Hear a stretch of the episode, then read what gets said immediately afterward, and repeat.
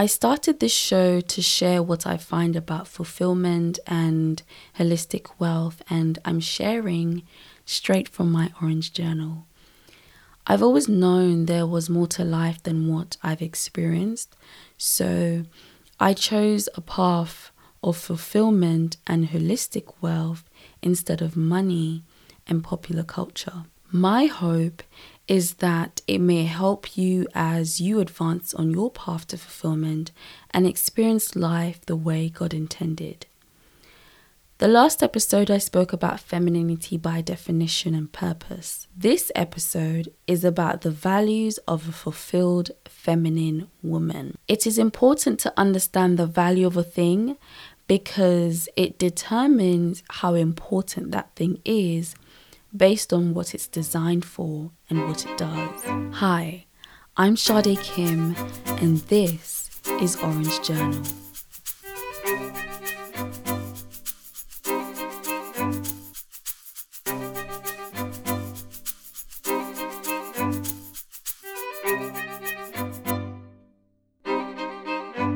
The book of Proverbs is a summation of wisdom passed down by elders and King Solomon, a man highly esteemed for both his wisdom and attainment of wealth.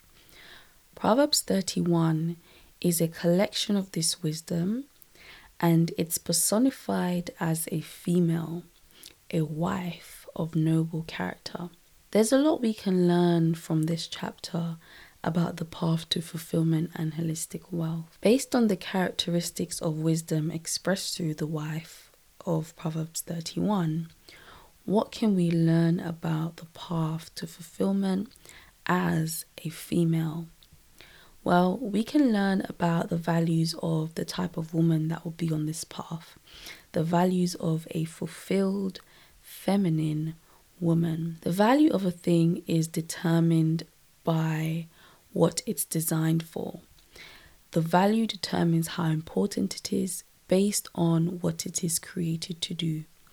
God created women to be more than their appearance or their accolades. Since He created us, who better to learn our values from? We are created for a fulfilled life and we are created to experience and establish heaven's kingdom here on earth. The objective of this episode is to explore the values of a fulfilled feminine woman in the written word of God.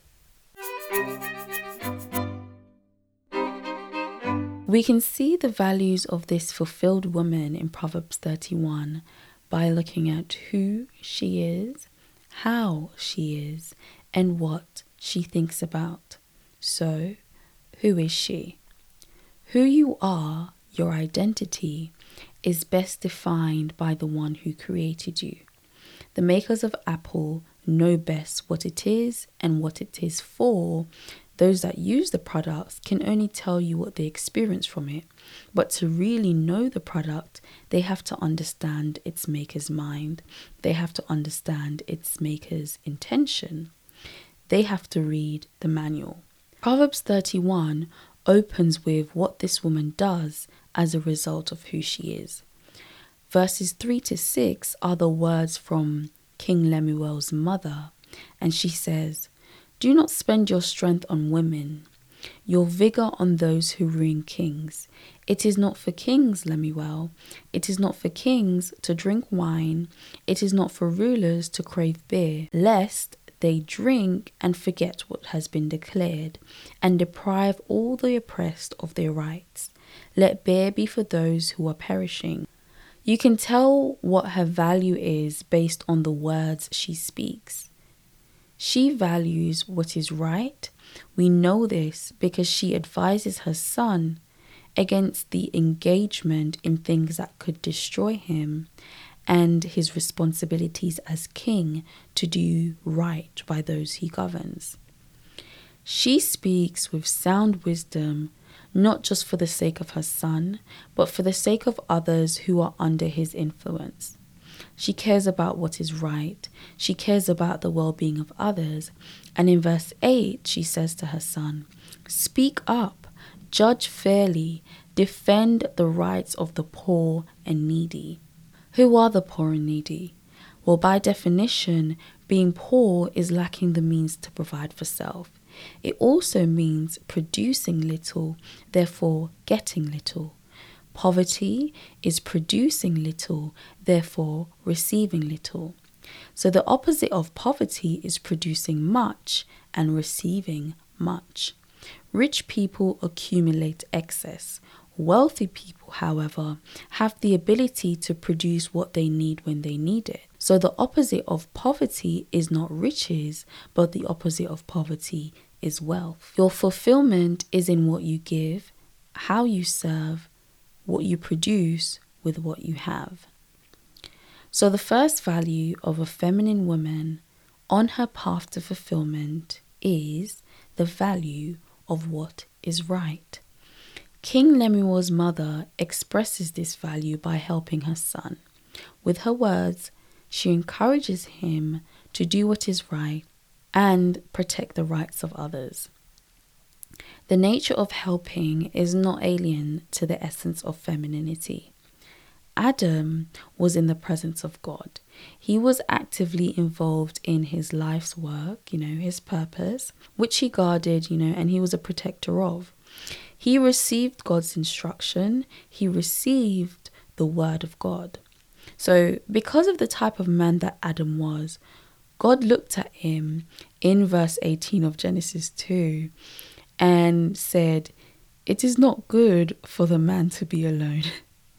Isn't that so kind of God? He said, It is not good for the man to be alone. So I will make a helper suitable for him. So, with her wise speech, King Lemuel's mother helped him by encouraging him to do what is right. A feminine woman is a woman that encourages others to do what is right because she too values what is right.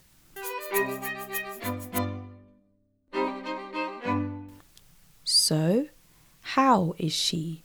How she is is expressed through how she serves her family, her servants, you know, those that work with her, and her community. So, how does she do it? In verse 10, it says, A wife of noble character, who can find? The word noble means upright, righteous, or having high moral principles. It is to rank above what is common. The word character means an engraved imprint on the soul. So the soul is another word for mind. The soul is the seat of thoughts, will, and emotion. It is often referred to as the subconscious mind. So a noble character is what differentiates you from another person on a soul level. It is what you think about, what you're willing to do, and the emotions that you have.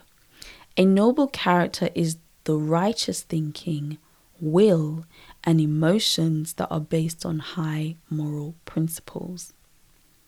Based on who she is, she's able to express her noble character in a way that is beneficial to her husband. This can be understood by looking at verse 11. Verse 11 says, Her husband has full confidence in her and lacks nothing of value. So, to be confident in someone is to trust them. You trust someone when you believe in their goodwill. A trustworthy person is a person that is consistent in their convictions. Because he has full confidence in her, he does not lack anything important. When you sit on a chair, you put full confidence in it. You trust that it has the ability to manage your weight. There is no fear, there is no doubt. You believe in the chair's ability to serve its purpose. So, the second value of a feminine woman on her path to fulfillment is trustworthiness. A feminine woman is a trustworthy woman because she's consistent in her personal convictions, allowing others to have confidence in her ability. So, what are your convictions? What do you take a stand for? What are you committed to? Verse 13 says, She selects wool and flax, and that's fiber for weaving fabrics to make clothes. So she selects wool and flax and works with eager hands. Another version of that says she works with willing hands. So she gathers resources to produce something new but necessary. The word resource has two words in it re meaning again, and source meaning point of origin. So she again goes to raw material, points of origin, and turns it into a resource that supplies a want or need. Out of what is already produced, she reproduces from an original source. She uses it and she sells it to others that need it. She is reproductive, and because she reproduces much, she also receives much. So, the third value of a feminine woman on her path to fulfillment is resourcefulness. A feminine woman is a resourceful woman. How is she resourceful? She uses what she has and turns it into a resource to fulfill a need. Verse 17 She works with vigor, her arms are strong for her task. Being strong or strength is knowledge plus ability, and this is the essence of power. She studies her tasks that she not only starts them, but knows how to complete them.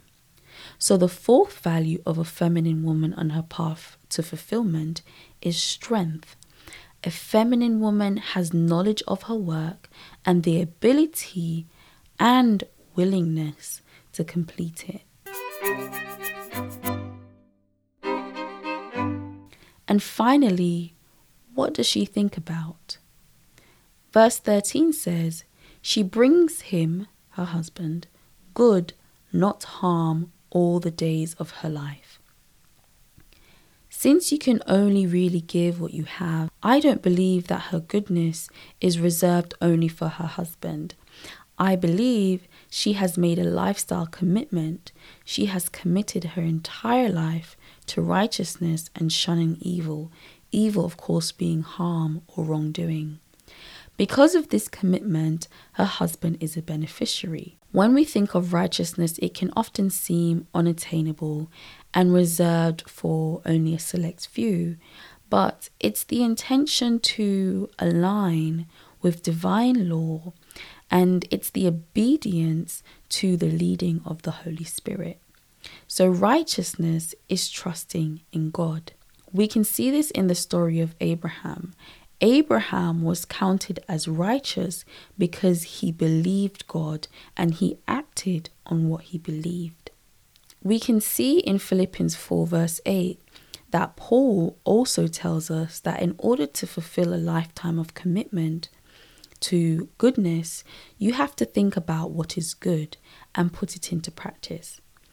Because whatever you think about most of the time is what you produce. So here's what he says Whatsoever is true, noble, pure, right, lovely, admirable, and praiseworthy, think about these things. So, the fifth value of a feminine woman on her path to fulfillment is a lifestyle of goodness. In other words, a commitment to righteousness.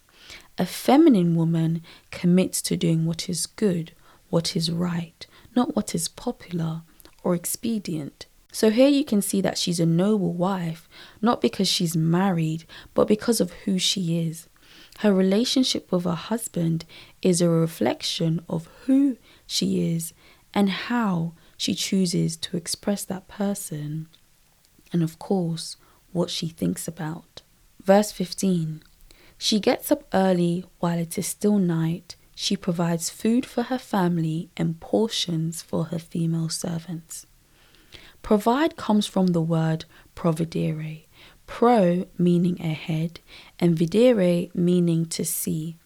So she rises early to see ahead for her family. With that foresight, she can plan and put things in order for the future, whether the future is the very next day or years from then. We know that food is fuel that sustains. So, her foresight is fuel for the sustenance of her family and servants. So, the sixth value of a feminine woman on her path to fulfillment is foresight. A feminine woman is a woman that can see ahead and prepare for that future. How does she see ahead? She gets up early and prepare. She plans. Verse 16 She considers a field and buys it. Out of her earnings, she plants a vineyard. So, following her foresight for fuel in the previous verse, she considers buying land. She obviously has knowledge of fertile land because she bought the land and she uses it as a vineyard. The produce in vineyards are usually sold for profit. So not only does she sell fabric made with wool and flax, she sells produce from her vineyard. She has multiplied her reproductivity. So, the seventh value of a feminine woman on her path to fulfillment is multiplied reproduction. The act of foresight multiplies reproductivity. A feminine woman is a reproductive woman. Verse 18 She sees that her trading is profitable and her lamp does not go out at night. Profitability is financial gain, but it is also usefulness. It is usefulness, it is something that yields a value. So she ensures that her efforts are not wasted. She also ensures that her lamp, her source of light, does not go out at night. Aside from the physical light provided by a lamp, could her source of light be the Word of God, which she meditates on to bring foresight and fuel for her family and servants? Joshua 1 verse 8 says, Keep this book of the law always on your lips, meditate on it day and night, so that you may be careful to do everything written in it. Then you will be prosperous and successful. So, the eighth value of a feminine woman on her path to fulfillment is profitability. A feminine woman ensures her efforts are not wasted as she remains connected to the source of light, even during the night. Psalms 1, verse 1 to 3 says, Blessed is the one who does not walk in the step with the wicked, or stand in the way that sinners take, or sit in the company of mockers, but whose delight is in the law of the Lord, and who meditates on his law day and night. That person is like a tree planted by streams of water, which yields its fruit in season, and whose leaf does not wither. Whatever they do, they prosper. Here you can see what a fulfilled person thinks about and what they do. It is the result of these two variables that they are prosperous or fulfilled in what they do.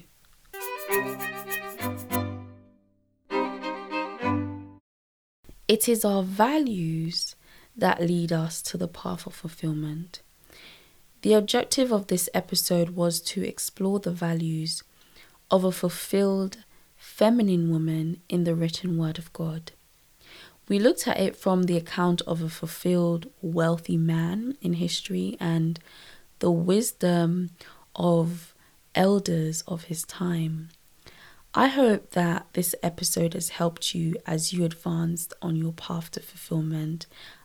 And if you haven't already, listen to last week's episode because it will really help to deepen the understanding of this one. You can go to Apple Podcasts or SoundCloud for a full list of episodes. If you find anything I've said today useful, put it to use because knowledge is power, yes, but applied knowledge is more powerful. Thank you for the opportunity to share with you today. I enjoyed it, and if you did too, leave a comment where you're listening and share this message with someone you care about. Join me next week where I'll explore the other component to the conversation of fulfillment. So, next week's topic is all about wealth, the holistic kind. Until next time, thank you for listening.